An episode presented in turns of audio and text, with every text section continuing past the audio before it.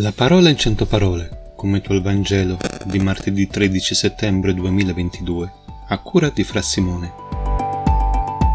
Gesù si presenta a noi oggi con un volto straordinario. Davanti a questa situazione drammatica, egli prova sentimenti travolgenti. È interiormente sconvolto e non solo.